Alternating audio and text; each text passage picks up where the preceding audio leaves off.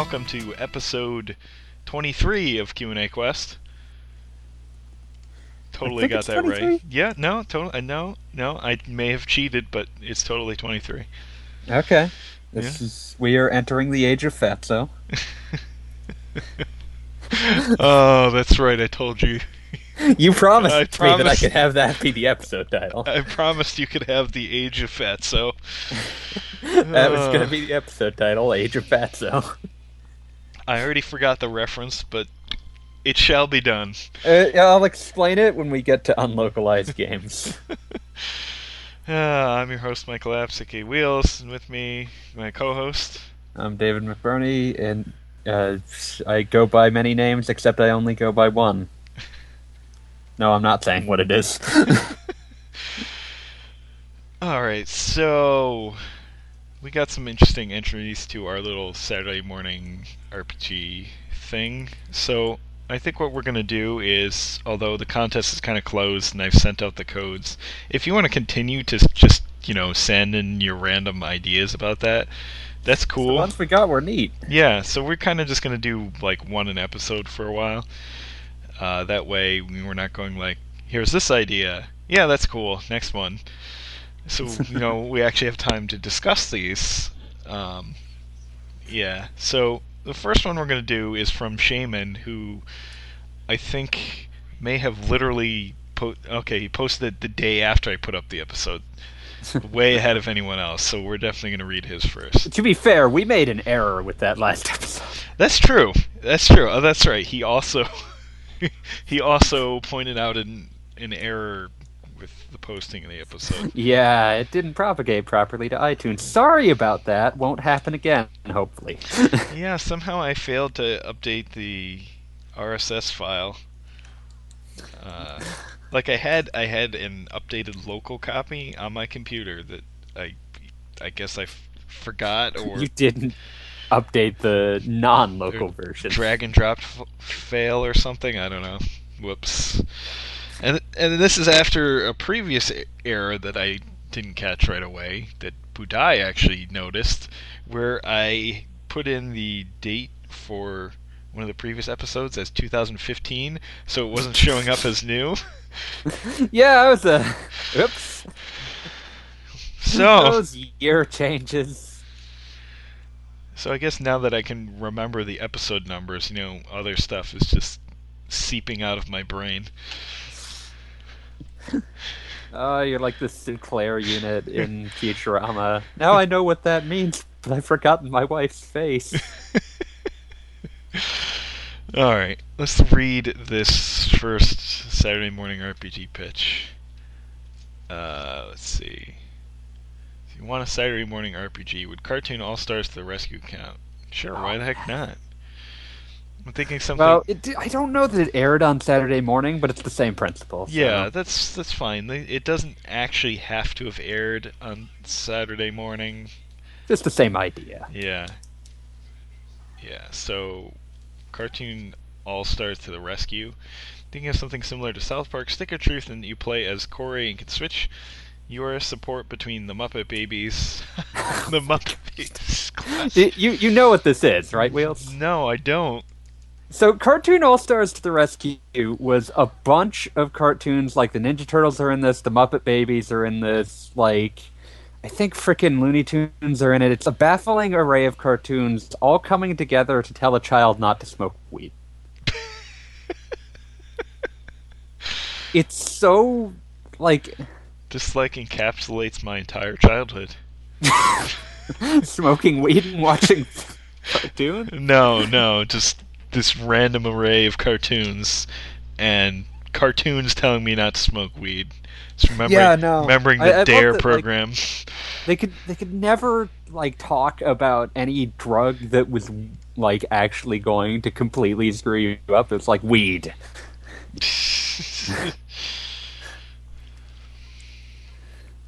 But uh, yeah, so cartoon.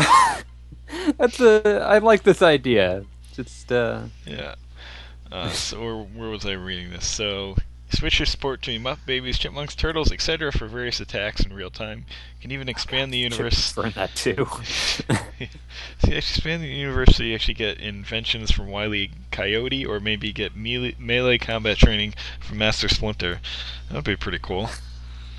That just reminds me of like the most inspired use of the Looney Tunes license outside of Duck Amuck by the WayForward team and on the DS was uh there was a PS1 game known in America as Looney Tunes Sheep Raider and in every other territory as Sheepdog and Wolf. You ever seen the old uh, Ralph Wolf cartoons? No. Basically, they were about like a wolf that looks a lot like Wile E. Coyote, just sort of trying to steal sheep from a sheepdog that beats the crap out of him. but they're both, both really punch clock about it. Like every cartoon of theirs literally ends with them punching out the clock and leaving and cordially like saying, "Oh, I hope you have a good trip home. It was a good day of work today." But like Sheep Raider was about like ordering Acme gadgets and sneaking around Sam's sheepdog to try to steal sheep. And you had like different puzzles you had to solve every level. It was actually kind of a neat idea. Interesting. But yeah, uh, let me go. Let me uh, let's go back to the actual uh, Okay. entry. So the story has you fighting various types of drug users, bad influences, and so on to rescue Michael and get your money back from an evil drug kingpin. Kingpin. For bonus accuracy, the game's attract mode will include the classic "Winners don't use drugs" screen that was in every late 80s arcade game. I feel like Dare needs to be worked into this somehow as well. Like that wasn't. It wasn't explicitly part of things. Like it wasn't explicitly part of that, but like I feel like there's a solid crossover there. Yeah. Ah, This is such. this is an awesome idea. I gotta say. I'm just glad to be reminded in Cartoon All Stars to the rescue. That's, Like, that uh, in an RPG, there's just so many crazy things you could do with this idea. I'm just thinking of some of the crazy dialogue I've seen for the localization of Project X Zone 2. Oh my gosh, just like put put this in the hands of a good writing team, and that oh localizer Oh, was so God. happy to have access to both Segata Sanshiro and Chrom and Lucina. oh my god. Oh, the best line I saw of that was, "You call that a Genesis? Does that even have blast processing?" Like, like that localization team was just like, let's make every joke, all of them. yeah, and even Like if half of them can't even exist in Japanese. Like the joke about lemons is like what? But I, I, I have to imagine that even if like many of those jokes aren't in the original Japanese, it still pretty much captures the spirit of the game. Yeah, Because that's a proper localization. Th- those games are abs- absolutely ridiculous. I mean, I didn't really care for the first one, but it looks like this one's You, better. you, we all appreciated the spirit, even Oh, if we didn't sure. think that it worked. for sure. I'm just angry that Sanger Zonvolt's not in this one. I got demand, people. Oh, uh, did the uh, Resonance of Fate cast show up in the second they're one? still in there. Okay. aka the one you care about. That's right. Yeah, I did end up buying it just for the heck of it. Of course you did. Well, the, the- I saw. Uh, how could I not after seeing some of these, some of this Yeah, after seeing localization text? like after seeing everything that involves uh, Segata Sanshiro, yeah, sure. yeah. Oh. Segata Sanshiro. It's like the first official English acknowledgement of Segata Sanshiro. Let's think about that for a moment. It's that's I presume man. most of our audience is familiar with Segata Sanshiro. Uh, if not, Google it. Yeah, no, And- and, and- just watch and all of them. Yes. Every single one. Absolutely. because it is always worth your time. I still occasionally just watch all of those. Uh, Like it's my live stream that one day I will own a copy of the Segata Sanshiro game. but yeah, uh, an RPG exploring a crossover between all these different cartoon universes would just be awesome. I'm fond of crossover RPGs. I may or may not own like eight Super Robot Wars games at the moment. And this is, I mean, I don't know how relevant some of these are anymore, but this is definitely one that I think could sell as well. People so, still care about the Ninja Turtles. People yeah, I'm just thinking kind of, of still cared about Alvin and the Chipmunks at least enough to propel three movies into not failing as much as it seemed like they ought to have. people still care about the Muppets, although I'm sure a lot of people don't. The Muppet Babies Muppet incarnation Babies. is such a very specific thing, though. It is, yeah, it is. Which is not something I complain about, but at the same time, it's hilarious. Muppet Babies. Oh, I'm gonna have to I track did down watch that. that as a kid. I'm gonna have to track down that theme song to throw it in. That's here. gonna be like the interstitial music of this episode. It's the Muppet Babies theme. Uh, all right. Um.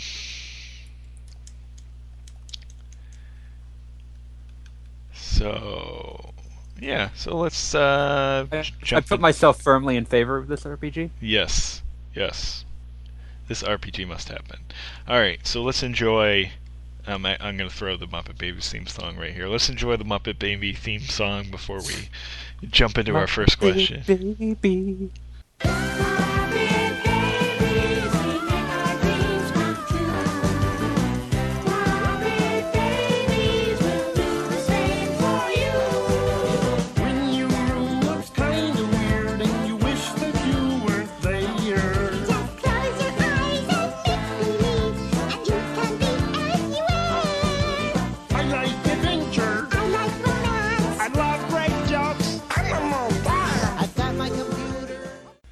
Right, so our first question is from the Walking Dude. And Yeah. that that is now that Dragon Quest Seven and Eight is finally coming stateside. Woo! What's the next big Trapped in Japan RPG? Oh man, so many Man, avenues if to we had approach this answered this when I first planned to. Uh, if, if we had answered this when you first planned to, your answer would have been Seventh Dragon Three. No, no, that would have been yours. Oh, that's true. Mine would have been Super Robot Wars OG The Moon Dwellers. Oh, and that's getting uh, some sort of localization. That is enter. That is entering the age of fatso. let me let me explain that reference. Uh, so Super Robot Wars OG The Moon Dwellers just got announced for an English release in Southeast Asia, home of many bad subtitles. uh, many very cheaply produced subtitles, which you know is what produces bad subtitles most of the time. Uh, so they they announced that, and like people were like, "Oh, look at this trailer. Thing translation seems fine. I wonder when slash if they'll announce it for the U.S. I mean, if they're already localizing it, why not?" And then we saw screens, and the screens did not match the trailer. The screens were markedly worse. With just like not complete mangling of English, but like one sentence attack shouts that still managed to not read like you would construct a sentence in English. no one in English has ever said the aiming is perfect when saying they've got their target locked. Are you sure about that? I'm positive. Uh, but like the you know I'm I'm glad we're getting it, but it reminded me that like Super Robot Wars has always been a tribute. Uh, like the original generation series has always been a tribute to like all of the shows that like it's taking influence from. And to a man, almost all of those have had at least one set of poorly produced uh, Asian subtitles for English consumption. And like you know, to at least some of the fandom for those sorts of things, that's called a crab stick sub, which refers to a Mazinger Z subtitling that referred to the main villain's scepter as his crab stick.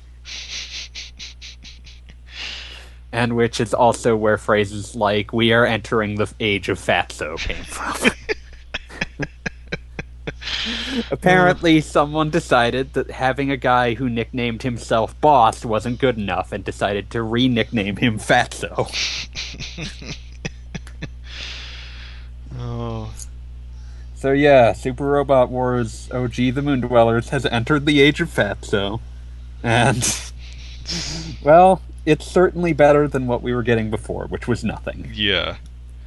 And I could totally see that robot translation coming out in the U.S. Because uh, if it if it comes out like I would say it was possible based on Sword Art Online Hollow Fragment, yeah, but that's a Vita game.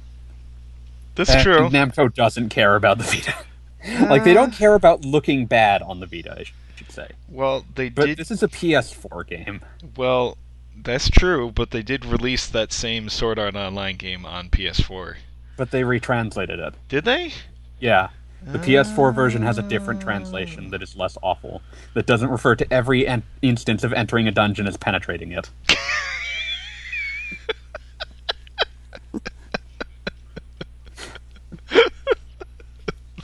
like, Hold on, I need a minute to recover from that. yeah, I figured you were going to need to process that for a moment. I can't. I can't. All right, all right, I'm good. Okay. okay. And like, you know, as much as I'd love to hear it, like I would buy the game a second time if they announced an official U.S. release that had an improved localization. Like I just, you know, it's sold, sold again. Doesn't even matter. But, but like, they're not going to because it's like, it's a visual novel's worth of text.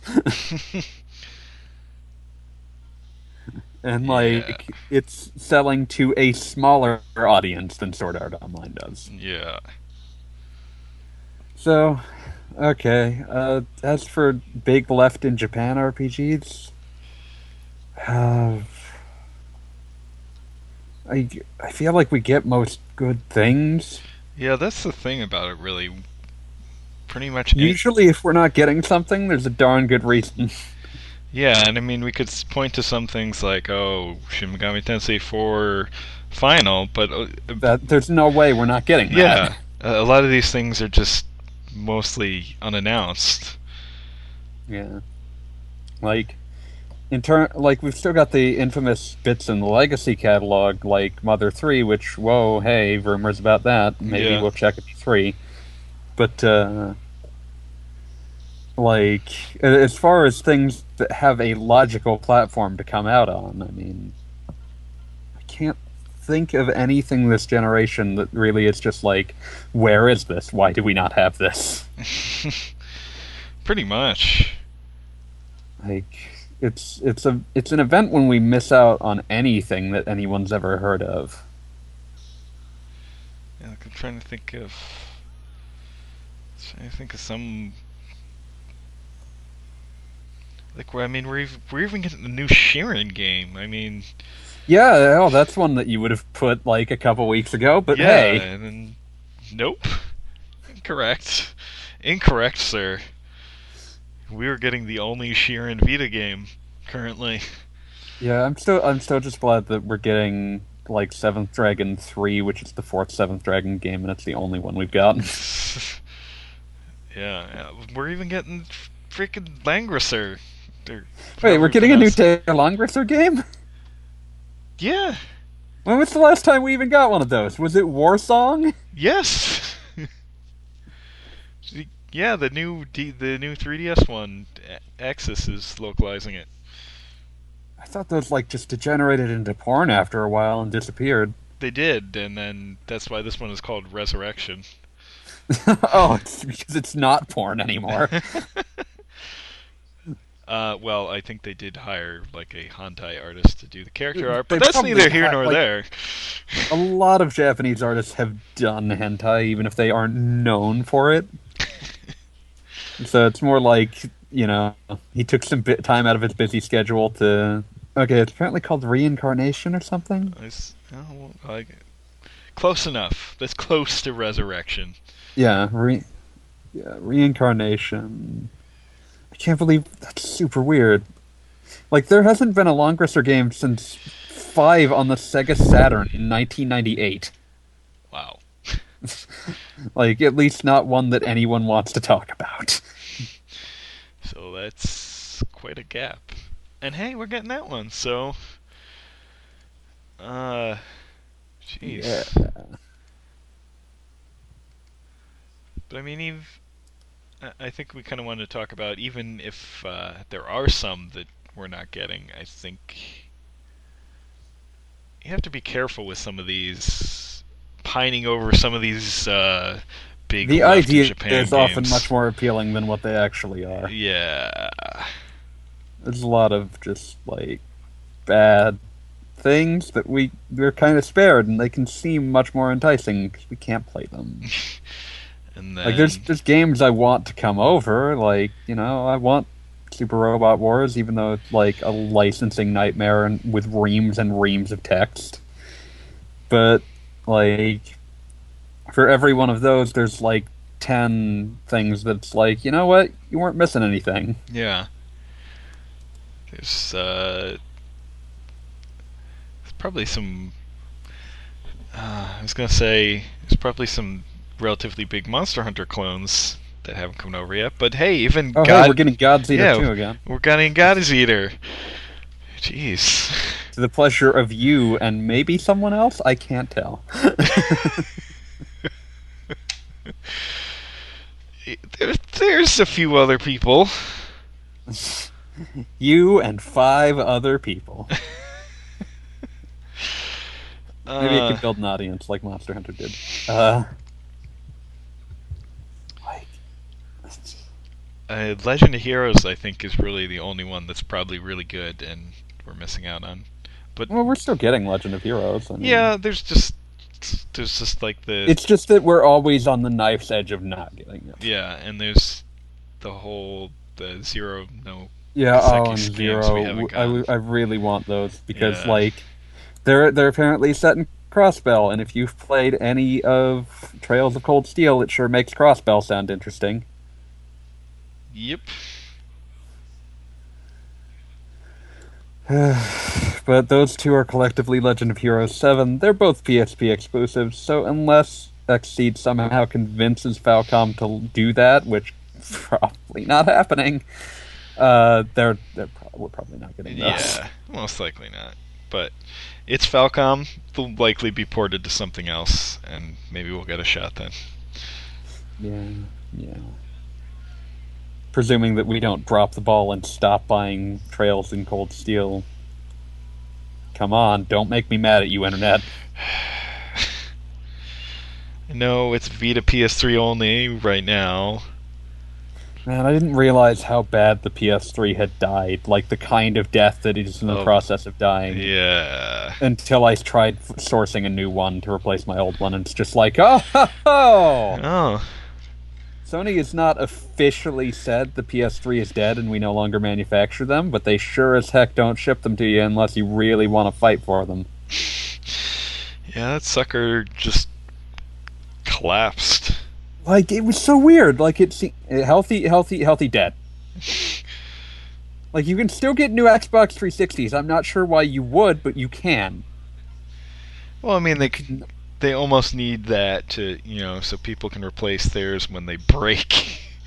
PS3 break too, dude. they, Like if you want to look at an old school, like eh, like if you're looking at first gen PS3s and first gen 360s, both of them break with alarming, unacceptable regularity. It- Just because one breaks with more alarming, unacceptable regularity doesn't make the other blameless. It's true. It's true. Like, oh yeah, the reason I'm terrified is that mine makes awful amounts of noise and is likely going to f- suffer a yellow light of death sooner rather than later. uh, oh man, that reminds me. Someone actually, we'll probably save this question for later, but someone asked what uh, what we thought were good system designs and bad system designs. I'm just gonna Uh. say, the first gen PS3 is an ugly son of a bitch. yeah. But uh, that's a preview for a later question. Yeah. Um, left in Japan, like Honestly, I think it's we're uh, except for legacy legacy ones, which include yeah, like the- legacy things where we're still unhappy that we missed them. Which you know, I'd, I'd like a version of Live A Live that we can actually play. Yeah, you know, Mother Three, Legend of Heroes, those are there. I don't. Outside of that, it- would only the only games we would even bring up would be games that we're probably going to get or highly likely to get. that So just haven't been announced yet. Yeah. Like, it's a good time to be a fan of these sorts of games. yeah, we just got two Fire Emblems released with a great deal of fanfare on the same day. Two? Oh, I have three on my cartridge there. You you don't have three on your cartridge because you can't play Revelation yet, dude. Oh yes, I can. What? You're allowed to play the Revelation chapter, It's on the cart. but will it let you play it? Um, I didn't go through all the prompts, but it appeared so. That's super weird because they kept swearing that the that you'd only be able to download that in March. I could be wrong, but it didn't seem like it. I'll have to double check that. uh, It, seems like it'd be weird to play as your first one, so I don't think anyone will. well, it ba- it basically prompted prompts you and says like, this is re- it's recommended to play this after playing the other two. Yeah. Let me see. Release date for that. Uh, see. Yeah, apparently. Yep. It's just a giant pain in the butt. Oh, I, Um, oh, I got a random one. I just forgot. I just remembered it even existed. Phantasy Star Nova. How did we miss out on every permutation of Phantasy Star Online 2? I don't understand. That's an that's an actual like what? Yeah, okay, let's make that the big one. Phantasy Star 2 is a giant question mark. Fantasy to me. Star Online 2, yeah. Phantasy Star Online 2. Um, I guess we could throw Dragon Quest X as another one there, but the reasons for that one, one not coming are quite obvious. Like uh, there's I I would like to play it. There is every reason not to do it. yeah. Uh, what was I gonna say? Uh, Phantasy Star Online was popular here on a system that didn't last very long, and I believe the other permutations are popular based on how absurd the uh, GameCube version of that sells for, at least. Yeah, like the Phantasy Star Online. The thing that the thing that bothers me is Phantasy Star Online was more popular in the U.S. than it was Japan. Yeah. And I think they even announced that they were going to bring two over. No, didn't they when they announced it, they announced that it had an English release planned, and that English release stands as sometime in 2014. So you might have noticed they missed it. So,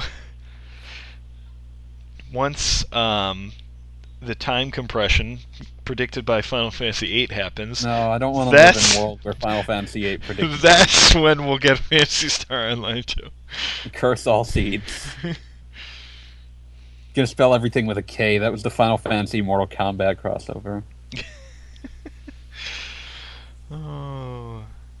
So, yeah, I think that's the big one. And it's Like that, and like always being on the knife's edge of not getting another Yakuza game for me. Yeah. What's the deal with that? Sega, hmm. Hmm. Why is it always Sega? What is wrong with Sega? I don't understand. I feel like Sega always puts its muscle behind really strange choices. Yeah. Like, I'm glad that Yakuza's like we've got Yakuza Zero in the can. Like that that is already like we've got a guarantee that's coming. I'd like Kiwami, I'd like Six. I don't I'm not gonna hold my breath until we get some sort of proper announcement. Cause like I feel like every single one of these is desperately testing to see if we will get more. Yeah. But like I don't know, like historically Sega puts its eggs in strange baskets. Like I, I so I understand the difficulties in trying to sell that game here, but Yeah. it, it's it's a, a type of type of game I think marketed right could do reasonably well. I think it'd be a good sleeper hit because, Yeah. like, you know, it's it's a game where people aren't surprised when there's no dub because it's entirely about Japanese dudes punching each other in Japan. It's, you know, it's an action RPG that those market themselves pretty easily. Like, it's not like the the worst issue you have is occasionally they will cut out a mini game that makes no sense in English. hey, let's play shogi. You want to do that? Gonna play some shogi. I don't even have any any idea what that is. Shogi is Japanese chess. It's a variant where, like, you can actually put, it, as as I recall. So correct me if I'm wrong. It's a variant where you can actually like put pieces you capture to use in some fashion, but like it's derived from the same game that chess is. Interesting. But yeah, like no no one in America knows shogi or how to play it. So there's no purpose in ever putting in a shogi minigame. Uh, or like leaving that in. Like I can totally understand cutting that. Instead, you can just go out and play golf for some reason. Well, golf is super rad, so that makes sense. yeah, we're getting zero, which is great because it's got freaking. You can play as Kazuma or Goro Majima, who is like the best character. And hopefully we get Kiwami because you can transfer your data from zero into Yakuza Kiwami, and it, and also it has the Majima Anywhere system, where Goro Majima will just appear while you're trying to do things and try to fight you. Go to a maid, maid cafe. Oh, here's Majima. He's dressed as a maid and he's trying to beat you up. So what what does what is the significance of the word Kiwami? Because I whenever I whenever I see the anything It means like Apex. okay, because whenever I see that about Yakuza, my brain always You somehow- think Tokidan Kiwami? yeah exactly. Yeah, as far as I recall, it means something like Apex or Zenith. Okay, that makes sense. So, But, uh, the tweak it. How do you how the tweak it in, tweak it in, twi- Tokiden. Tokiden. Oh, I'm never gonna remember that. and that's super easy. Uh, but so so I guess that would make sense then for the updated version of that. Yeah. Yeah. It's the Apex of Tokidan. Yeah. I can I can explain to you. I can give you a crash course on how to pronounce Japanese words that have been transliterated in English in any modern sense. But I think that's a a losing a losing effort. So I won't make you do that. it's actually a relatively simple uh, system. But Yeah. OU is a long O sound. O U is a long U sound. It's a long O sound. Twikadin. Tokidan. Twakadin? What the? I no no. I'm not even gonna like express my rage. Takadin? I hate you so much. Takadukan? You go you go play Suikoden Tactics and think about the things that you've done. But I don't wanna. I know, no one wants to. Uh, that came to America somehow. Yeah. Yeah, Yeah. we got that. We got every. Oh man, we got every main Suikoden except Woven Web of a Century. We dodged a bullet. Don't play that game. Speaking of like things that we missed out on, like I'm, like I keep racking my brain for like Japanese games we missed out on of any currency that aren't like bad. Like yeah, we've pined. People have pined for a lot of bad games. Final Fantasy Explorers. Uh, Final Fantasy Type Zero. Wet fart. I warned you all. I warned you all. I know some. I know some of you do like it, and that's cool. I'm glad you do. But yeah, that game seemed to bomb That its hard. reputation is being exaggerated. Yes. Yes. It's not a terrible game. Hey, remember Final Fantasy Agito Plus? That came out. Oh wait, no. I kind of wanted to play that. That looked like a thing. Hey, guess what? It was just a Type Zero more. but no, like that got killed because who was going to buy it? Uh, I don't It's know. too high budget to sustain itself on the Vita. Oh, here's here's a good one stuck in in uh, Japan. I want the Vita version of the Final Fantasy Adventure remake. Dang it! We might get that just as like a digital download.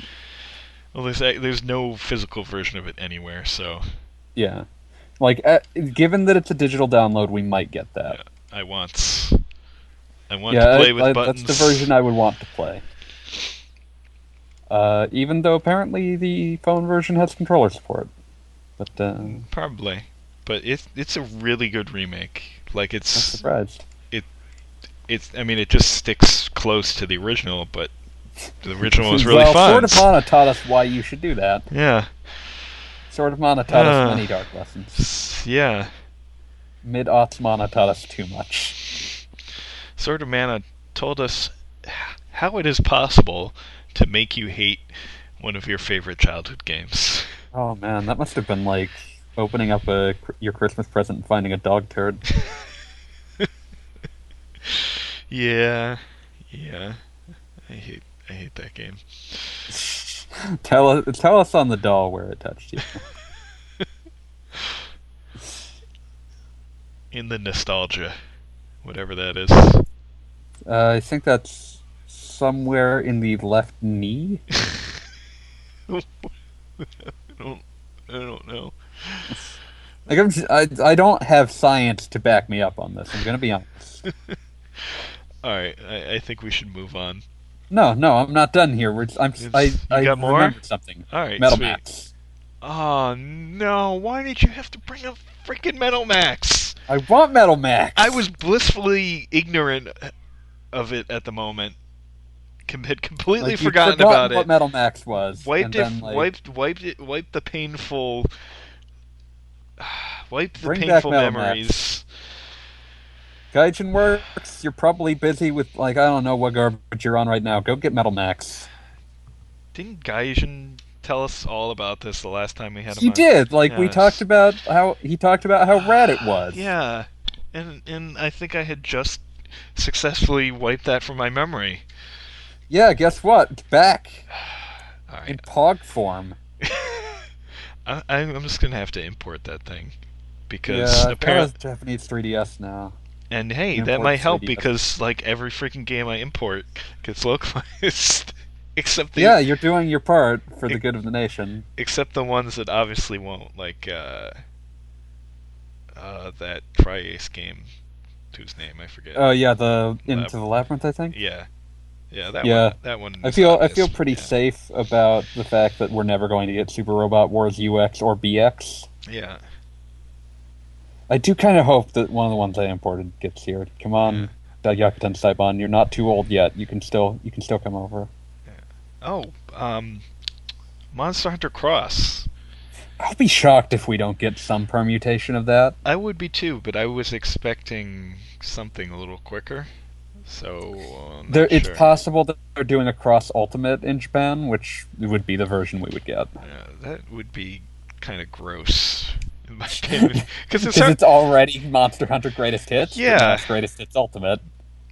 like you, you may have noticed. I, I definitely imported this game, but I haven't talked about it much because it's just like, oh, this is. Yeah, I'm just gonna play more four. That's pretty much my Monster reaction Hunter to it. Cross. Gee, aren't you hype? Yeah. Eh, Remember it's when you bought the Wii version of Monster Hunter One? Yeah, that was. Um, I mean, it's easier to play than the actual version of Monster Hunter One. Which actual version? PS2. Oh man, Yeah, that I- was like during that brief period where people thought that mapping attacks to the right analog stick was a good idea that made sense. Fun facts: it was not. It was such a bad idea, and like there's like five games that sacrificed themselves upon that altar.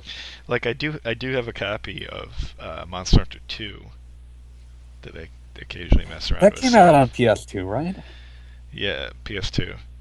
Yeah, I was just trying to remember if there even was a PS2 version of Monster Hunter 2. Yeah, it came out there first. Yeah, yeah, but it hadn't really migrated to being a portable franchise Yeah, by that point. I think it was right around then with. Uh, did it did it happen with the first portable one, or was was it kind of the second one?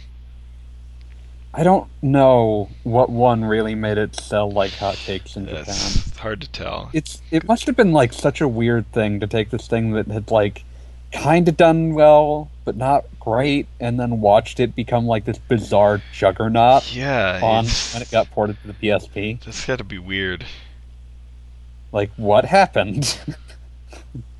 Yeah, like I remember reading reviews of the uh, original back in the day. I be like, remember "Ah, looking forward to the original because Yeah. it seemed interesting, and I remember reading like a official PlayStation magazine where they talked about bringing in four people to play the game cooperatively and like watching as they like had a very strange adventure trying to kill a monster. Well, I think the thing about that is the original is kind of wonky as well. Like they they really It's yeah, it's, it's a game that needs like upgraded versions. I don't really know about two, but by like portable two, they had really ironed out a lot about the mechanics. It's a series that helps with the uh, Capcom style of iteration. Yeah.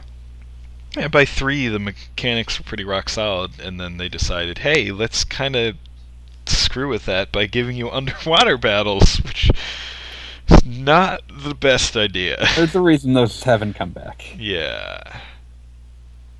No, no one misses those. The the throwing you throwing you into the sky worked much better. Yeah. I just remember when they released a version. They essentially released a version of three minus water. Uh, three portable. Yeah, portable third, I should Yeah. say. Yeah. Then that's really that's that is the best of the threes, to be honest. Portable third HD edition. Yeah, I've got that. Like that was their weird way of getting around saying that Monster Hunter Three wasn't properly like was a, was technically a Wii exclusive because it was like, oh no, three didn't come to the PS3. Portable third HD edition did. Yeah, that is a pretty. That's a pretty good Monster Hunter, though. I'd recommend that for anyone interested. It's uh, Monster Hunter if games. were in English. No, Monster Hunter games are are yeah, yeah. they're not super hard to play if you don't know Japanese because there's a lot of there's a lot of icons and things that if you're familiar with it's the going series to you be can get just as confusing in English. Yeah, really. And there is a there was a fan patch if you want to play it on PSP. Uh, and it's a, re- a really good one as well. So there's that. But I mean, it's just a bunch of item names. So depending on how much you, You want weren't to in, this for the story. Yes. yeah, yeah. But it, it's super fun. I highly recommend it to anyone that enjoys the series. Uh, but yeah, Monster Hunter Cross. I'd expect that's. I'd probably just file that under the uh, not announced but expected. Yeah. Cross Ultimate, maybe. Guess Yeah. we'll see. We'll see if there is going to be one of those. That'll. I'm sure that'll be announced in the relatively. You'll be future. perturbed and then you'll buy it anyway. Yeah, yeah. I mean, I even have I have four and 4G Japanese versions, so Yes, of Okay. course you do. I kind of collect these things at this point. You gotta have every single Monster Dude, the the the Japanese versions with the nice artwork and those black cases, super cool. Oh yeah, the black cases are nice and distinctive. Yeah, yeah. I'm I'm, I'm al- almost sad that the uh, U.S. version of Fire Emblem Fates doesn't have that sweet black case. Uh, yeah, well, like Fates Nohr had a black case. Yeah, So cool, so cool. Play Fire Emblem Fates. Yes.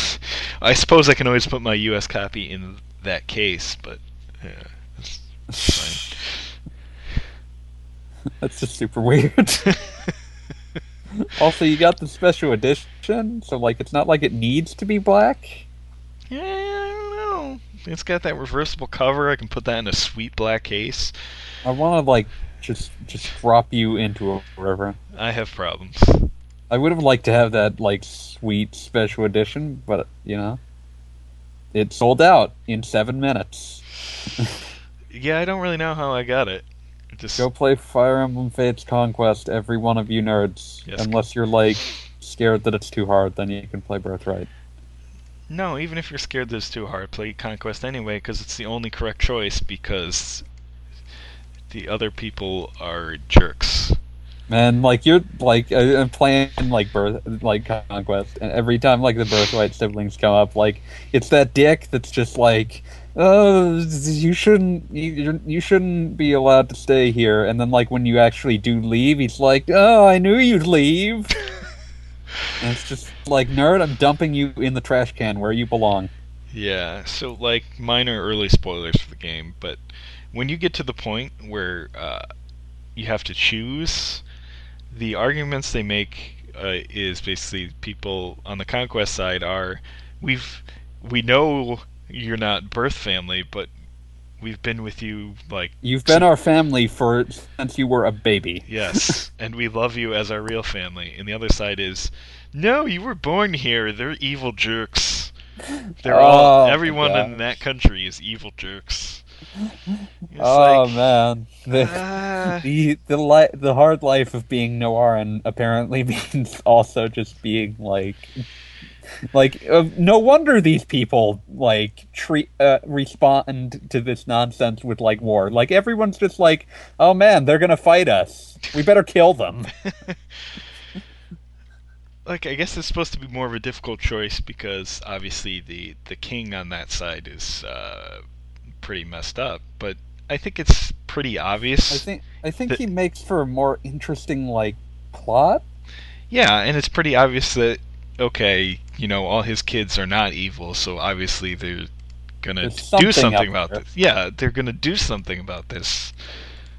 Uh, I, I I'm I'm curious. I, I I will be playing Birthright eventually, Yeah, but it's like. I'm curious what that's even about. Yeah, I don't really know. Because like Conquest has like a really obvious narrative thrust, and like regardless of which version you play, you're gonna see the narrative thrust of Conquest immediately. Right. Because the first like spoilers, the first six missions are the same for both of them, Yeah. and then they split off into their two separate like mission paths and narrative branches. But like those first six missions really do a good job of setting up Conquest's plot, and slightly less of a good job of setting up what the heck Birthright is even about. I guess it's gonna be oh, fighting the evil, I, I guess it's gonna be well, like you know, fighting the evil empire uh, that's not quite evil. that Nohr group, they sure are a problem. I guess we have to put them down. It's just like okay, What but- you know, one of the things that really threw me about early on in that game is they're talking about the uh, what the heck are those monsters called? The faceless or something? Yeah, the faceless. The faceless, and they're and some of the people on the birthright side are talking about how you know all these crazy mages do things like that, and you know, and there's like no indication of that actually happening on the when you had gone through the Nohr side. I don't know if that's the case or not, but I mean, you fight those monsters uh, it's pretty just early as on the conquest confusing from yeah. the perspective of someone who's from the Nohr side. Like, what are these? What Yeah. the heck? Yeah. And it's like, okay, so they're just assuming that this evil, this empire they assume is evil it is comes from the stuff, evil empire. Yeah. It must because it's evil. but not quite. Yeah. So, Uh, Your Nohrian siblings, siblings are cool. Side with them. Yeah. They are cool.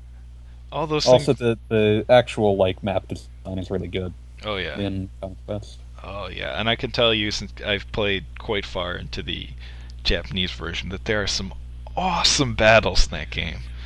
Like there's. Yeah, ah, ah, I don't want to spoil too Can't much. spoil. Uh, I'm just gonna say when you get to a battle in a port port city, Yeah. uh, prepare. oh, I did that one. Uh, that is a brutal, brutal fight. um, that one took me a while. Yeah. That's the that is Yeah. easily the hardest thing in the game so far. oh yeah. It it got a bit easier after that, but that one. Yeah, it- it yeah. Cools its jets a little bit, but that is like the, the victory condition is unusual in that fight in a way that makes it very difficult. Oh yeah. But that's that. Even so, that That's what fight is so good. Yeah, that fight is super awesome. Yeah, like and it gets harder as it goes on, but it's like, oh man, look at how the stakes keep raising in a really interesting fashion. Yeah. Um, I would highly recommend playing Conquest on casual mode. Yeah. Oh, Yeah. you you can't grind. Yep. Like even if you do like DLC missions outside of one that they're apparently releasing later that just lets you grind to your heart's content. Like doing a DLC mission gets you no experience in Conquest. Yeah. So, I mean, if, Like you can use it to grind supports, but that's it. if you're afraid that hey, I want this to be hard, then you know I would just note. Guess what? you- It's already going to be. Yeah, and you can you can so there's two difficulty settings here. There's casual and classic, and there's uh, normal, hard, and what's the last one? Insane or Uh, something.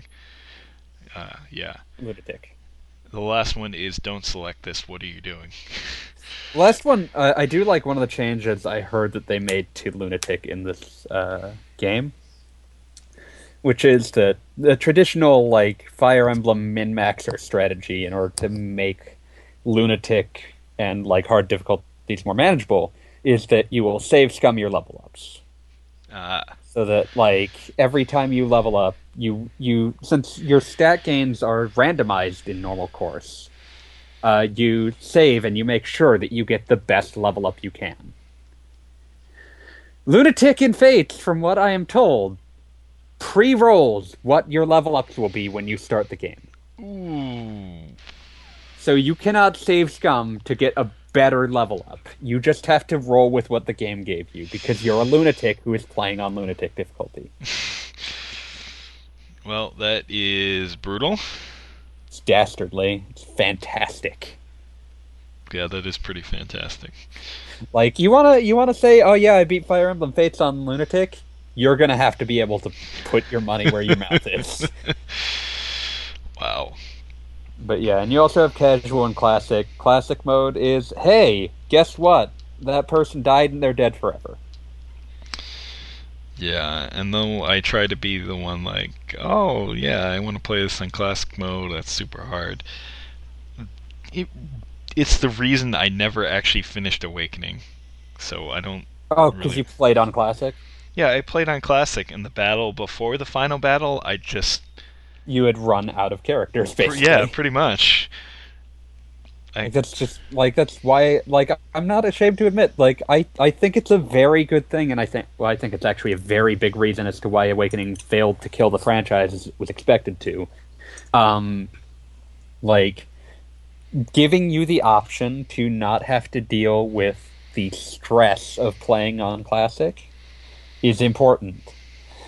Yeah, and I think And now they've they've made an even more insane like version that is just for people who don't know how to play strategy RPGs and just want to see the story. yeah, Because like now they've got like I think it's Phoenix mode, but basically Oh, yeah. your characters revive at the end of every turn. If you do not like create situations where your characters are dying, literally your entire army wiped in one turn, you can win that mode. and that's a bit silly, but I'm, I'm not even gonna to call it silly because like for people for people that like I'm not even gonna call it silly because like some That's people true. don't like strategy RPGs but they like the writing in Fire Emblem so hey this is a mode for you. yeah, I could see that. It's cool. It's not my job to judge people for what parts of games they like. and options are cool. It's cool to be able to play games a bunch of different ways. Yeah. Maybe you want to play a game a really silly way. Who knows? Yeah. Like if the game's willing to accommodate you on it, Mazel Tov. Exactly. We didn't get asked a question about Fire Emblem Fates, but we were inevitably going to talk about it anyway. It's true. So you should ask us some more questions about Fire Emblem. F- We are oh so excited to keep talking about Fire. Yes. Please purchase all three versions, an eighty dollar value, yours for eighty dollars. That's right. And Make you- sure to purchase them, purchase the alternate versions through the Explore Other Fates option, or you will be overcharged. yes. Seems like they didn't make that quite clear enough. They absolutely make that clear in the game. Oh, clear in the game, but if you're just like buying the game and want to get both right away. Actually, Uh, if you if you read the uh, oh, that's like that's right. when they- you're downloading Yeah, it, it says do right, not buy right. the other version through this through the eShop. Go through the Explore Other Fates option. That's right. I forgot about that. I am kind of sad. The Japanese version apparently had kind of an interesting gimmick where when you downloaded it, you just downloaded it Fire Emblem Fates, and then you picked your choice, and then it locked you to that choice. Oh, that's interesting. And I can see why they got rid of that because it would probably confuse people. But that's kind of fun. Yeah, no, it's like it's it's neat. And like I'm kind of jealous that we didn't get it that way, but I can also totally see why we didn't get it that way. Yeah. But yeah. Well, technically in Japan you downloaded Fire Emblem if, but same principle.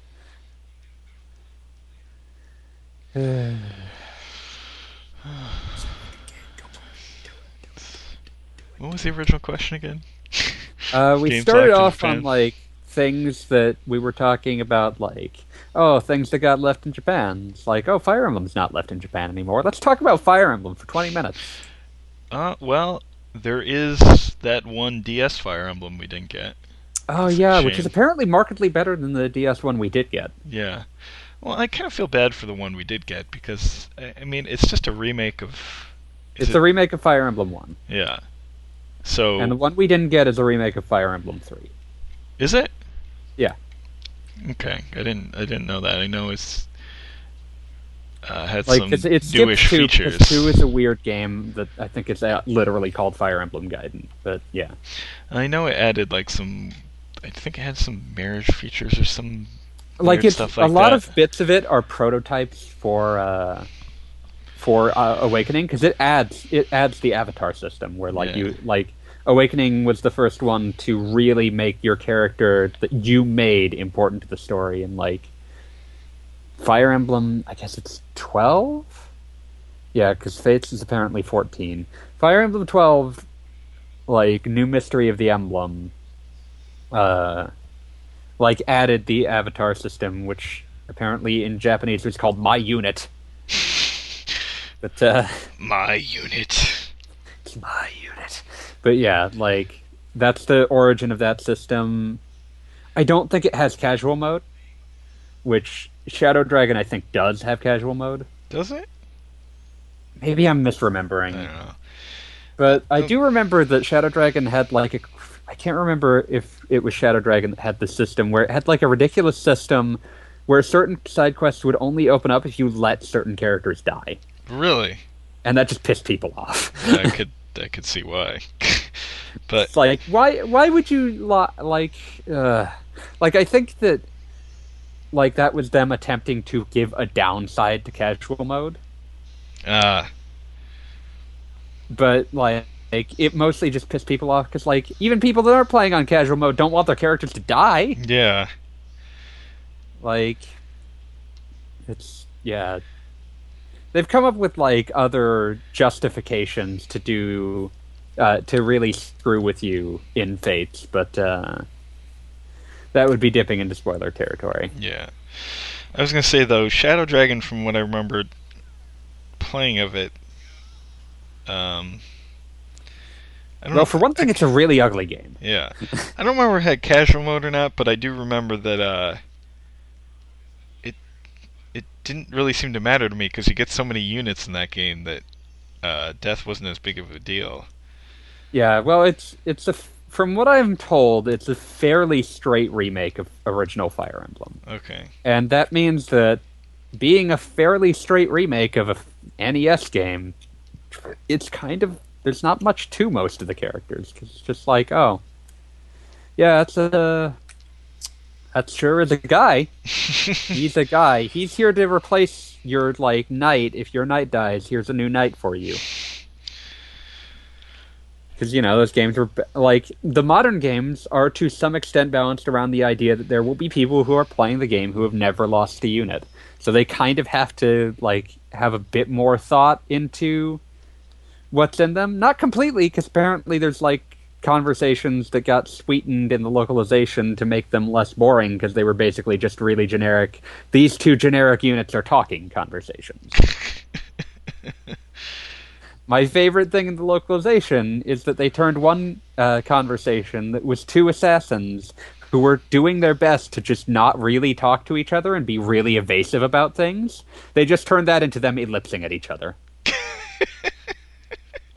and it's amazing. Oh my god.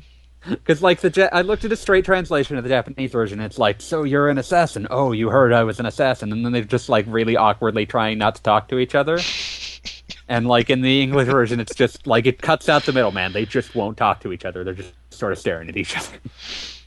All right, that's pretty great. That is pretty great.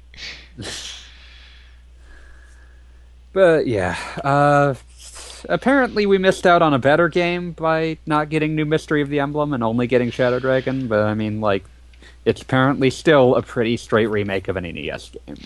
Yeah. So, uh, and the unfortunate one, the, the unfortunate thing about that one is if you wanted to import it, it's one of those DSi enhanced games, so it's actually not region free. It is region locked because DSi Yeah. enhanced games were region locked. if you're playing it on a regular DS, uh, it'll work fine. But if you're playing it on anything a DSi and up, it will not. Yeah, unless you're playing it on a Japanese region version of that. Hey, I could do it. Oh wait, I'm not interested. Um, I've got three Fire Emblem games to play now. I don't need to go diving into a fourth. Yeah. Oh man, Something my year is so full of strategy RPGs. What is happening? I don't know. Because I gotta play Moon Dwellers, and that's gonna be like 800 hours long too. Yeah, and I'm gonna have to mess around with uh, Project X Zone too. Ah, I'm gonna have to play that eventually too. like from what I've heard, it is a stark improvement on the original Cross Zone. Yeah, I'm gonna have to find something to play instead of Bravely Second. Bravely probably be- second end layer. Yeah. Guys, don't expect us to say kind words about that. Yeah, I'm sorry. We neither of us liked the first one, so Yeah. Yeah. Like go go to the RPG cast. They'll probably have nice things to say about it.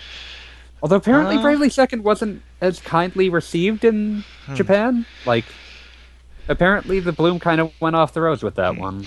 I I don't, and I also don't think we're the only ones uh, at RP Gamer that did not like the original. So Okay, I guess we're not completely alone. no, I really wanted to like that game. yeah, Like I was so excited to try that. And then, oh, well done. yeah. Uh, I'll just go play FF5 again. My reaction was, oh, this is not the Four Warriors of Light sequel I was looking for. My Great. reaction was, oh, I have never sympathized so much with people that never read any of the dialogue in an RPG ever before. but now suddenly I understand because I never want to hear any of these people speak again. And without that crucial investment, I realized, oh, all of these quests are boring. Also, I did not want um, skits from Tales games added to this kind of game. Could have done without that. I'm fine with Tales doing skits because, like, Tales is the least amusing. These are, oh man, I did. I even more never want to hear them speak again. Um, uh, oh man, yeah, oh man. A few years back, people would have been putting Bravely Default as the like left in Japan thing. Actually, It's true. heck, people still treat Tales games like they're going to be that way, and they never are. Guys, Vesperia PS3 didn't add much interesting. Um, Guys, Tales of the World games are bad. they're so bad. I've played too many of them. They're so bad. bad.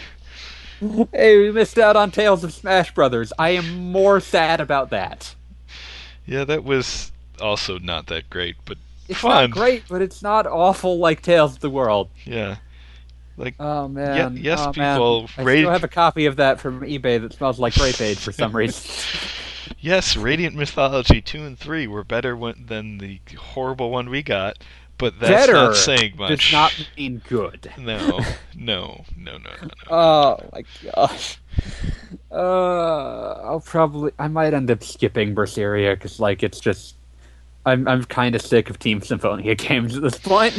Yeah, like unless I get some proof that these that this has changed markedly from uh, Tales of uh, Xillia one and two. Like I'm just like uh, I can I can do without and worry about that. I Like s- I still need to play Zestiria, so. I Zestiria, like. I, I, I left the Zestiria thinking like I, I do want to get back to it, but my initial impression was this is the next game this team makes is probably going to be amazing. Mm. Could see that. They seem to like to mess around with things. Yeah, like it doesn't always work out. Zestiria is clearly them attempting to evolve the heart systems, Sweet. but uh, like it's it's got a lot of elements of it that are kind of half baked. So, Oh, hey, Hearts. Speaking of games locked in Japan.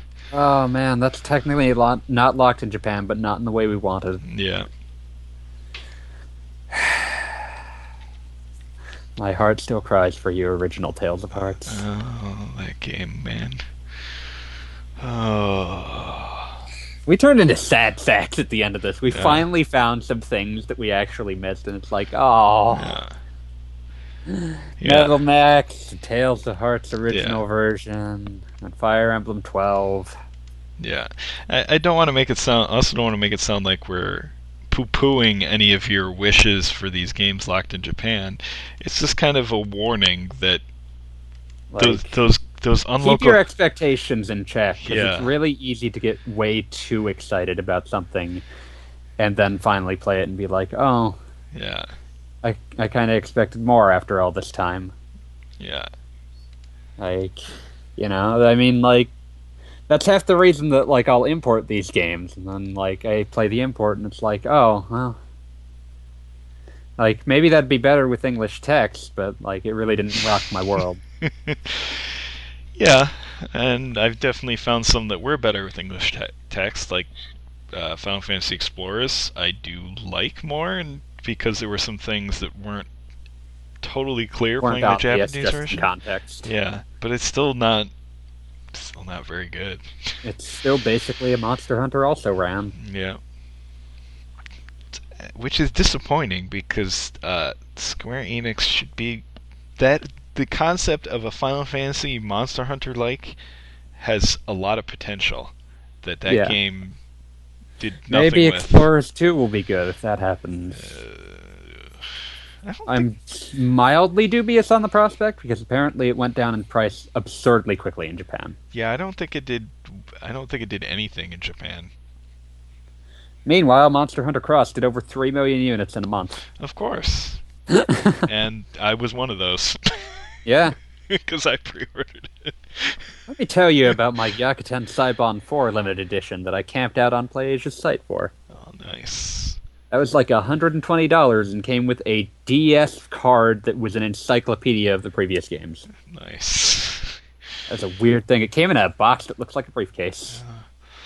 I'm still mad I didn't get the uh, Fire Emblem f- if special edition. Those Japanese limited editions are weird. Yeah. Like you just had like the weirdest like why did you commission any of these to be made? I think one of the Xenosagas came with like a tiny bicycle. That's kind of not surprising, but very strange. At the same time, Like, if that who makes came any up sense. with that? Uh, games vary a lot more in price in Japan. They often come with stranger objects. Mm-hmm. Uh, well, maybe one day I'll talk about that Kenji Eno game that came with a condom. I think I've talked about that on this cast before. I can't remember if it was just that or a Skype call I talked about it in. I don't remember that, but maybe I removed it from my memory. That's weird. Yeah, it came with a condom. He was like, "Hey, you know, try to form relationships with people." Then he was disappointed whenever, like, he'd see it in a used bin in a Japanese game store. It would always still have the condom with it.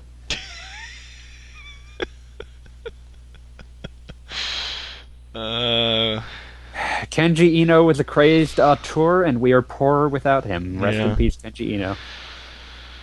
oh,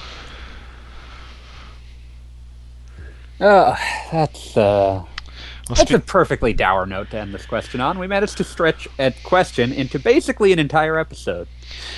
well, we've also got another dour note in that uh, somebody from uh, what's the name of the company? M2. Oh, M2. yeah, Yeah. Oh, that's terrible. Oh, yeah, Akira Saito. yeah.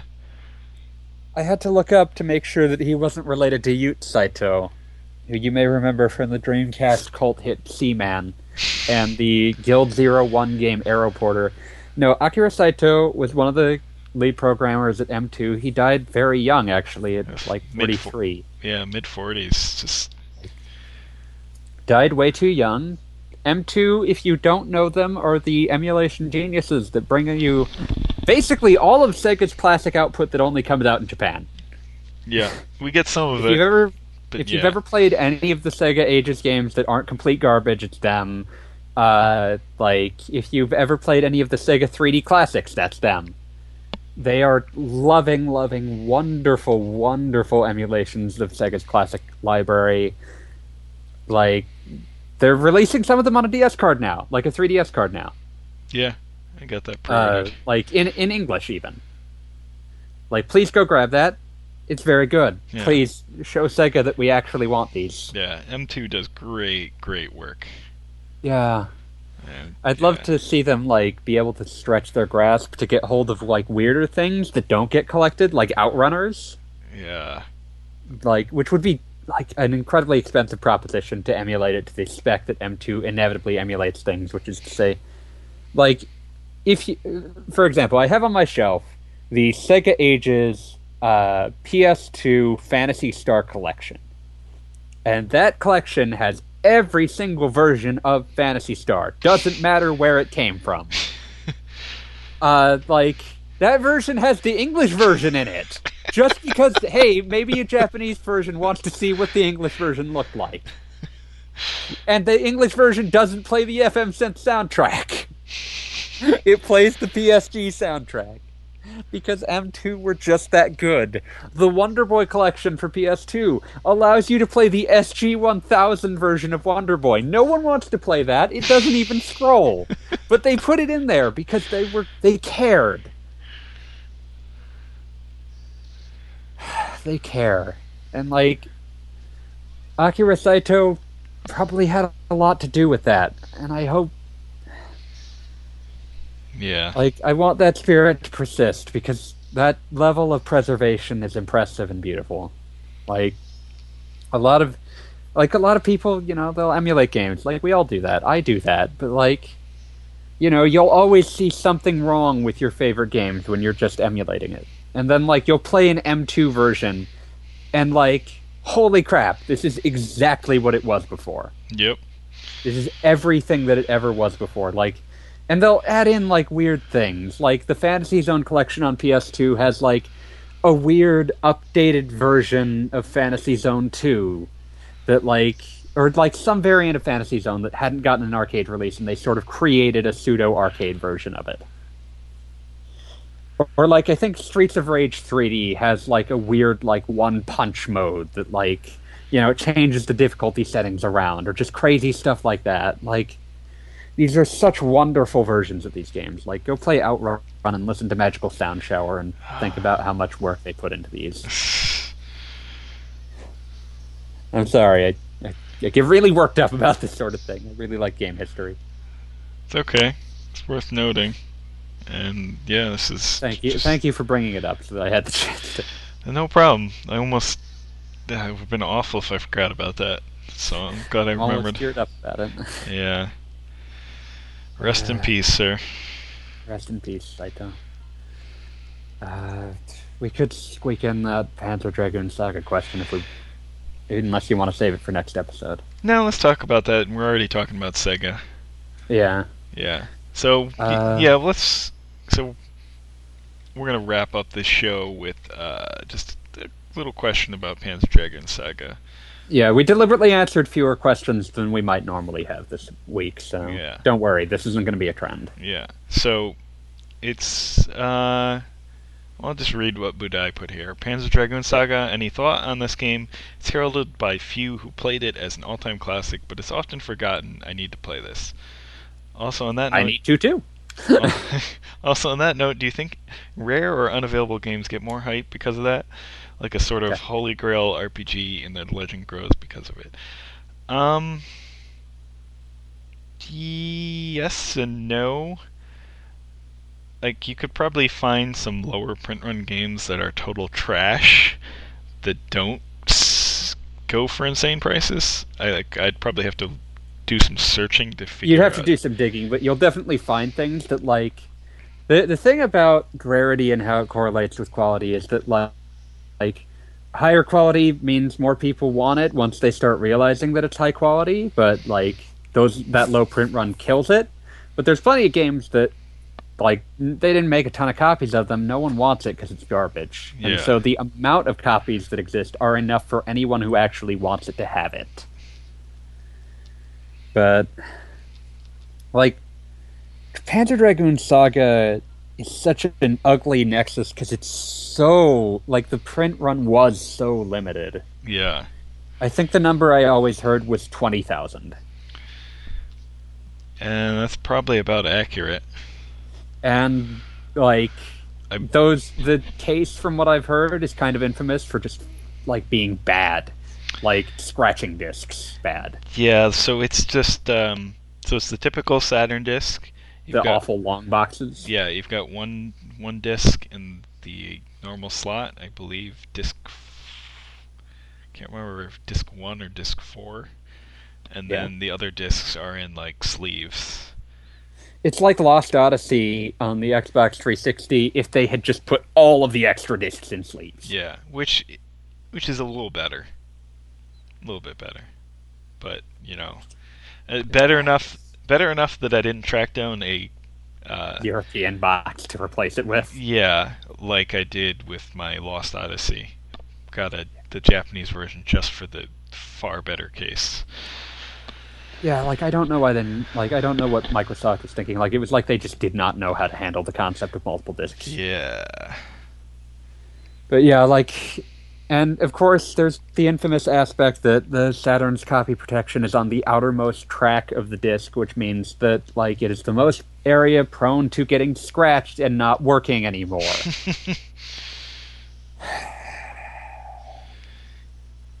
Yeah, so the unfortunate thing about this game is uh, so I had a when I originally played it, I had a friend that had a copy, and his fourth disc uh, would freeze up at some dun- dungeon.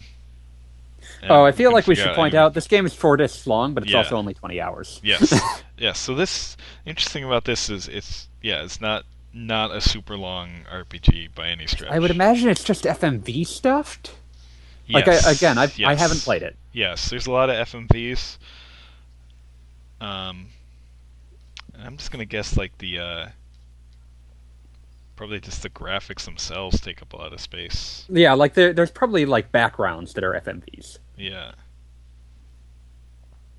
which you know, like not uncommon with like pre-rendered background nonsense, and you know that that really p- fills up a disc. yeah. It's uh, but yeah, like I I really need to get a hold of it. It's super expensive. Yeah, I think uh, Like this is what's gonna crack and force me to work out Saturn emulation. I think when I was first trying to buy it, I was bidding on a copy and bid like two hundred twelve dollars and got outbid in like the last few seconds. And you were probably a little relieved at that point. No, I was not. I was super super pissed off. How much did you budget for that? Like, what was the maximum price you were thinking you would be willing to spend on Panzer Dragoon Saga? I don't know. I don't want to know. a that is a frightening number. Yeah, I'm not going to say what I did spend on it. I got a good deal.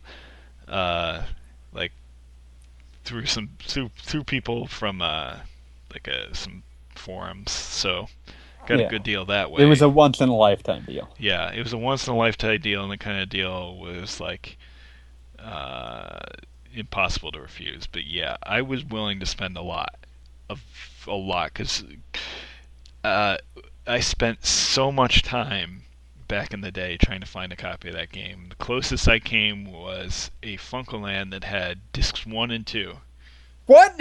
and that's it. Yeah, How? I I guess Did, did they accept it as trade without checking how many discs it was supposed to have? apparently, yeah, yeah. I... Okay. Yeah, like extraordinarily rare game. Yeah. Probably really good. I'm. I want to play it. It's I haven't been able to. it's really good and there's not really any good analog you know i can't really say oh you know it's plays like this plays like. Who knows? It plays like Panzer Dragoon Saga. yeah it plays It like Panzer made by the people Saga. that went on to make Jet Set Radio of all things. like like it's interesting so it's turn based but somewhat real time and you like kind of it's yeah it's i don't even I need you to understand how little that meant. yeah, yeah i don't really i don't have There's any no good way to describe good words to quite describe what you're playing. yeah It's an RPG that's spun off of a rail shooter. Yep. I I would recommend uh, digging up the RPG backtrack episode about Panzer Dragoon Saga, because I think uh, others on there did a better job of explaining exactly what, what, the the, game heck is. this video Yeah. game was. and just the awesome music, the weird story. Like Panzer Dragoon, it's the the whole series. Just the story and setting are so. I guess the best word I could use are is alien. That Yeah, I, like I so love looking at video. Like I, I couldn't play any of them. Uh, like I played a bit of Orta because I had an Xbox and I didn't have a Saturn. ah, Lord is so good. But like Panzer Dragoon Orta, you know that's super good. And like it's so weird how trapped the entire franchise is. Yeah, because it's like it's a like Orta is a pretty rare Xbox game. Yep. Uh, Panzer Dragoon One came out on the PC and the uh, and the Saturn, of course, yeah. and it probably runs like garbage on the PC because your PC isn't meant to make quadrilaterals. Um, unless you were running like a weird diamond edged graphics card that was specifically built to accept Saturn controllers. Someone put out a combination graphics sound card that had Saturn controller ports on it to play things like Panzer Dragoon. It is deeply confusing. That was an Nvidia product. What happened here? but like like Panzer Dragoon Zwei, I don't think came out even on PC. I think that's Saturn only. Pretty sure. Which And, which and Saga is definitely Saturn only, and it's like it's three rail shooters sandwiching a RPG for some reason. Like I've never been able to get a clear picture on why Saga is an RPG at all. Yeah, Like it just is. it's it's really it's a baffling yet awesome product. But like, go look. Even looking at the fact that like Panzer Dragoon One was made in 1995, go look at gameplay of it, and like the art direction is so strong that it's still really cool to look at. Yeah. But uh They ported that to PS2 in Japan, by the way. We didn't get it because like, the original Panzer Dragoon? yeah, Okay. we didn't get it because like they just didn't have source code of the English version.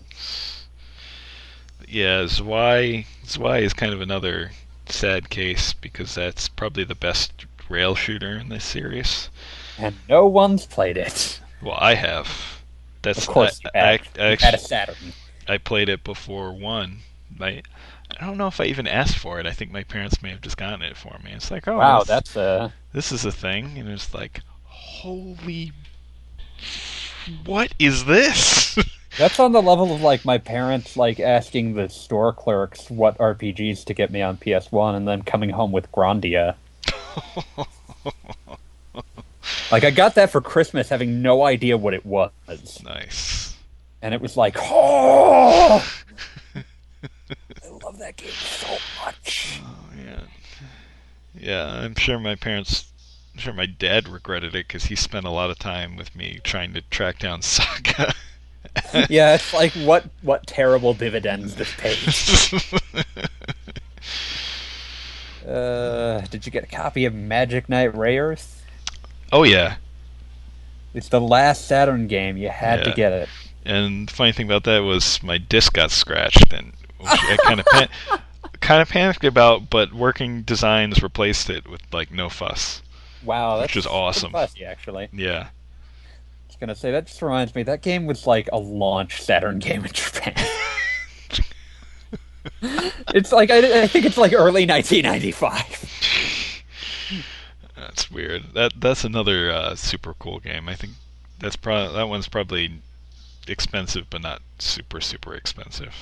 Yeah, by by all accounts, the reason that that one became such a problem for working designs was that like the source code they got for the game when they started localizing it wasn't finished. Ooh, They were given incomplete source code and had to localize from there. yikes! So they, they were essentially going to have to like pay pay and or do it themselves to f- put the game back together again and localize it. Uh, yeah, that's bad. I'm gonna check eBay for how much uh, Magic Knight Rayearth goes for, because working designs games often cost a pretty penny. That that also is never ever getting uh, No, no, re-released. no, it's no, no, based on a manga. Three hundred thirty-five dollars. Okay, I was obviously very, very wrong. Buy it now, complete, all stickers, manual, mint. Oh, okay. So you can probably get a chunkier copy. Uh, for I'm less. seeing Japanese copies for cheaper. Japanese copies you can get for like twenty bucks.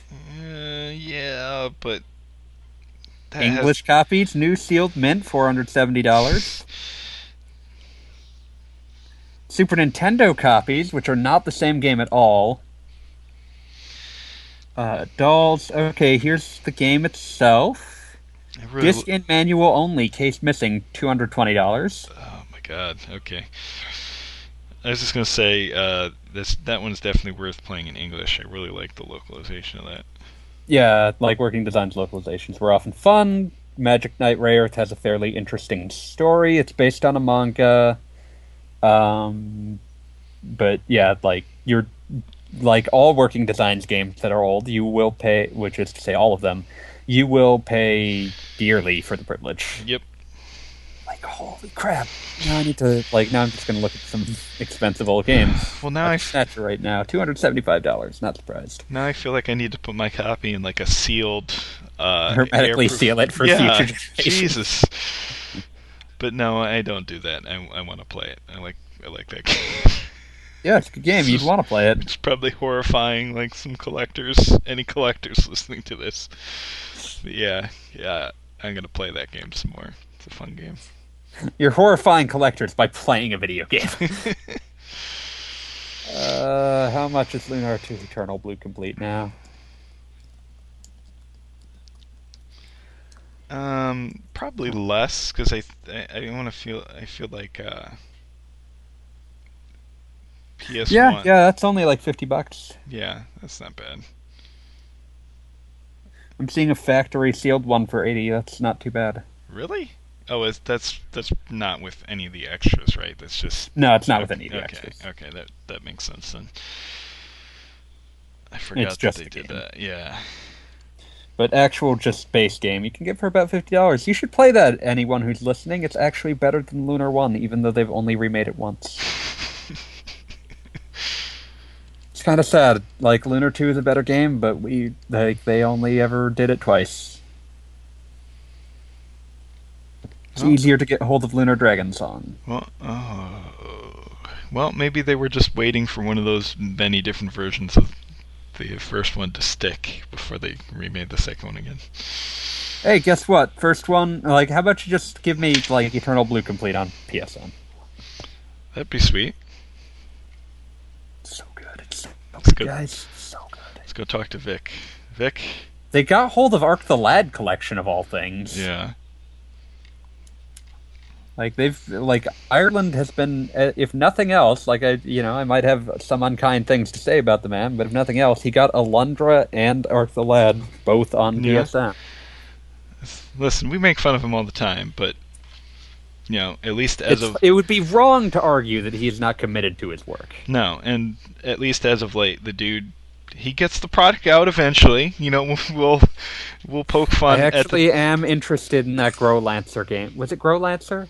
Summon Night. You mean? Oh no, wait, Summon Night is the one that they just did recently. Yes, that that is out on PSN. The physical version Is dead. It's gone. is it? Good luck finding it.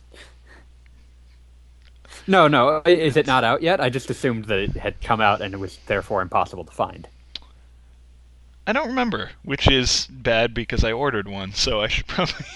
Yeah, maybe check the status that. of that order once we're done. We we've Yeah. been done for a while. Yeah. Um, now I'm just talking about rare games and being sad at the fact that like I'm never going to own a copy of Snatcher because it's two hundred seventy five dollars for just the disc by itself. yeah.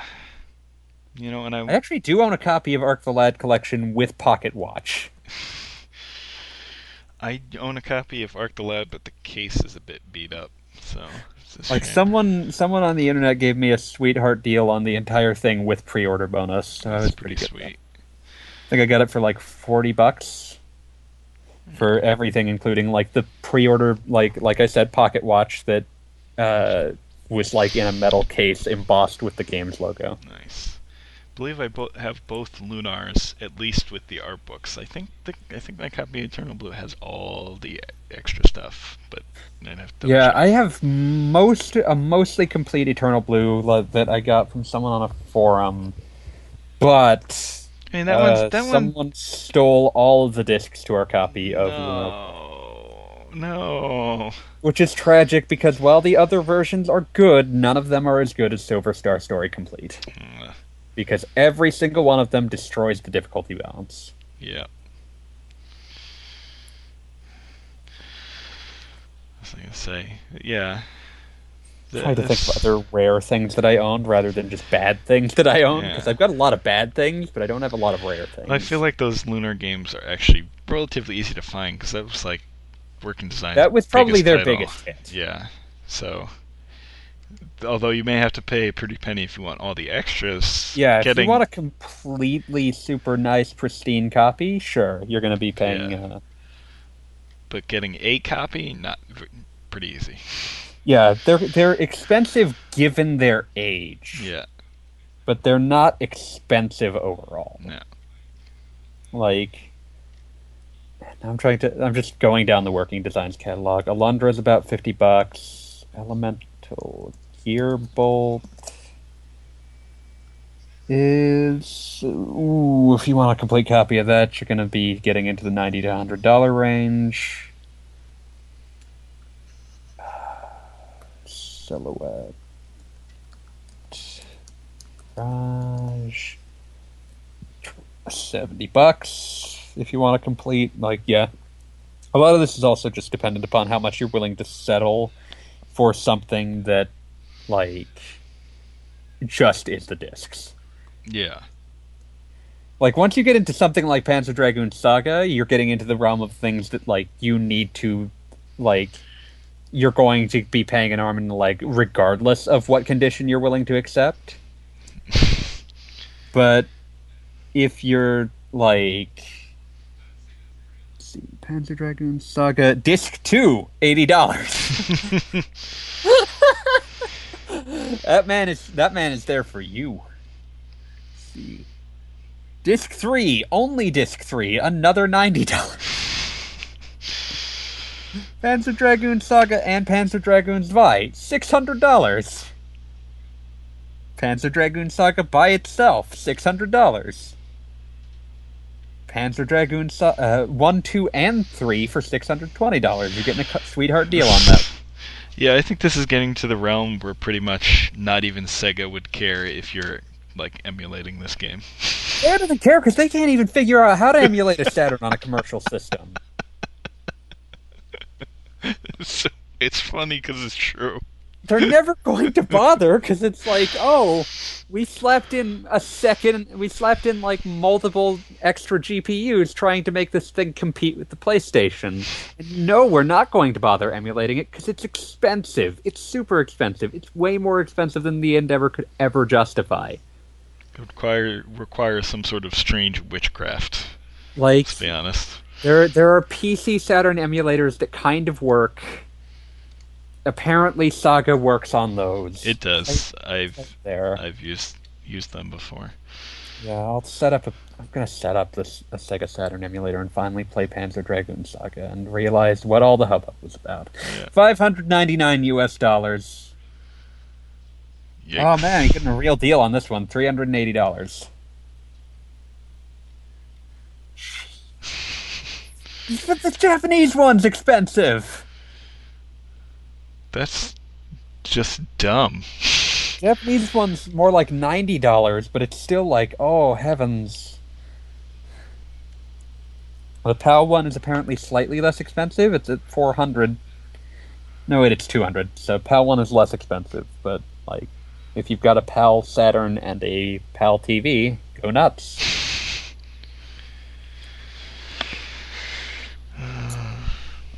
And hey, you can have half of the game for like two hundred dollars. Pity that it's neither the beginning nor the ending. thanks, thanks, eBay. wonder how much Shining Force 3 is going for these days. Oh yeah, there's another thing that's uh, completely trapped. Yeah. Really, anything on the Saturn's trapped? Yep. I would, I would one day, like when I have money, I'm going to buy a Saturn and just start collecting Saturn games. A lot are not worth collecting. It's not that yeah, bad. Fun. No? See, Japanese Shining Force 3 Scenario 1 is 16 bucks. If you want the English version, you're probably going to be paying something. Yeah. Man, the Japanese Saturn boxes are just way better than the American ones. Oh yeah. See, the only listing I'm seeing on eBay for Shining Force 3 Scenario 1 in English is $500. Yeah, that's not right. Oh, wait, complete in box is. I'm seeing another one that's complete in box that's uh, $180. Okay, yeah, that's, that's about more what I was expecting. I don't quite like. I feel like it's bizarre that Sega kept ma- They're still making Shining games. They've never even touched the idea of just remaking Shining Force 3. Yeah. Just making weirder and weirder nonsense. Making weirder and weirder things that aren't strategy RPGs. Well, they made. Uh, this is what really kind of makes me sad. So they made like uh, They did make a strategy RPG and it sucks. which one? Feather. Feather, I think. Feather is supposedly pretty good. I, I thought, like, I remember bringing this up, being surprised that it existed, and you saying you had played it and that it wasn't very good. Uh, I think it just wasn't my cup of tea, but uh, I think Mike. Like, it's not as irredeemably bad as something like Shining Force Exa. I think uh, Mike Moehnke played through it and enjoyed it, but the two the two recent ones were, as far as I could tell, played sort of like Valkyria Chronicles strategy type RPG. We we already have Valkyria. You can make Valkyria play like Valkyria. Why would you make Shining Force play like Valkyria? Well, I guess just to make a I guess like they think that that's more modern and that people will buy that. Well, I, I don't think it played strictly like that. I think just sort of like that. I think I may have used the same engine, but anyway, the point I was I was getting at is that they are apparently absurdly easy Huh. to the- to the point of just totally making the game stupid. It's like, why did I even bother? Yeah. uh, so Shining Force uh, Shining Force Blade, or no, it's just called Shining Blade and Shi- Shining yeah. Arc. Yeah, those two. They're both on PSP in uh, in Japan. Huh. Hmm. Strange. Made by Mediavision of all companies. What? That's. The, I hope you like your. Uh, They made Wild Arms, right? yeah, Mediavision? I hope you like That's your Wild. Arm, your Shining Force. That's a series that vanished from the face of the earth. Yeah, yeah, we got Wild Arms 5 with weird Western time travel, and then that was all she wrote. Yeah. Shining Force Feathers was like one of the last games that Flight Plan made before keeling over. Oh, Flight Plan. Well, we got their last Summon Night game. No, wait, this, that was made by like their reincarnated version. Yeah. Yeah, no, uh, Shining Force Feather 2009. They went out of business in like 2010. Damn. Yeah, I don't. Like their handling of the Shining series is just like, who's this for? Who is this for? Not for Like, I me. I would I would understand more if you just stopped making them entirely, rather than making like these weird ones that it's like, who is this for? It's like, like the sh- the Shining name just has no meaning anymore. yeah, like Shining is whatever. I don't know, something about Guardiana, maybe. I don't know. There was one they made. I think it was the first Shining game after uh, three on PS2. I cannot remember the name. Shining. Te- yeah, Shining Tears. That I guess actually takes place in the same universe as the original games, and I think that was the last one that did. Amusement Vision. Because then we got action RPGs that we don't talk about.